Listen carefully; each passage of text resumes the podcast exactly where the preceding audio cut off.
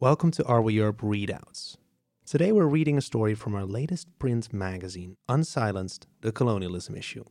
It explores Europe's relationship with its colonial past and present. Rolled eggs, chapati, and milky tea.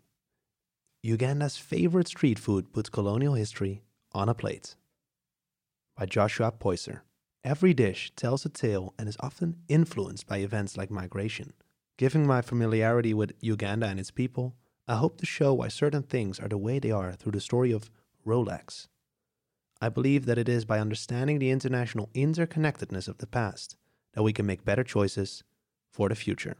We don't wear Rolex, we eat it, says Jonathan Okello, owner of Rolex Guy, a popular restaurant in Entebbe, Uganda. Rolex, or rolled eggs, is an omelette rolled up inside a chapati sold by street vendors across the country.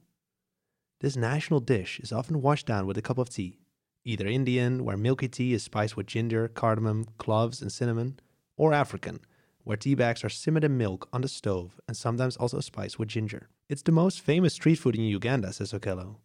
On every corner, you will always find a stall. Indians brought the chapati to Uganda. We use wheat flour.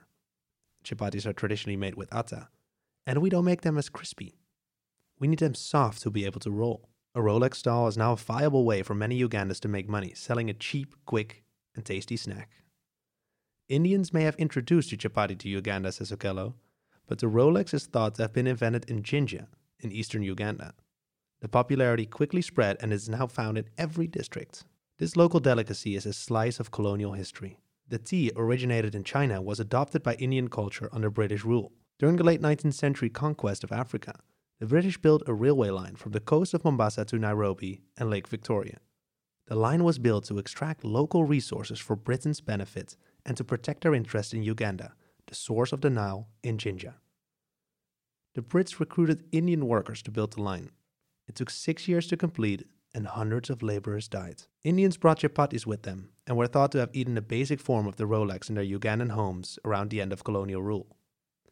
Ugandan independence from Britain in 1962 was followed by many years of coups, deaths, and expulsions of Ugandan Asians. The British Empire may have ended, but colonialism is still in Africa. It has mutated to another level, says Lupa Pius, a pastoralism advocate. Pius says the effects are still being felt with the adoption of the English language in the education system and land boundaries which were put in place by the British. Roads, lakes, and natural parks continue to be known by their colonial names. But Okello thinks Ugandans have more pressing worries than reconciling with colonialism. We have other things to think about. There are more urgent issues like corruption and unemployment. Speaking on Uganda's Independence Day, October 9, a public holiday, Okello says, People get time for a party, to eat Rolex, drink, and have a long weekend. We enjoy that more than toasting to the country's independence. Do you like listening to our stories? Dive into all our readouts from this issue or previous ones, or listen to our original stories at our main Europe channel. Just search for it wherever you get your earful of audio, and don't forget to sign up as a member at areweeurope.com slash member. As a member, you will connect with storytellers across the continent and be first in line for all our special multimedia stories and events. You'll also receive our beautiful print magazine four times a year. So go ahead and sign up at areweeurope.com slash member.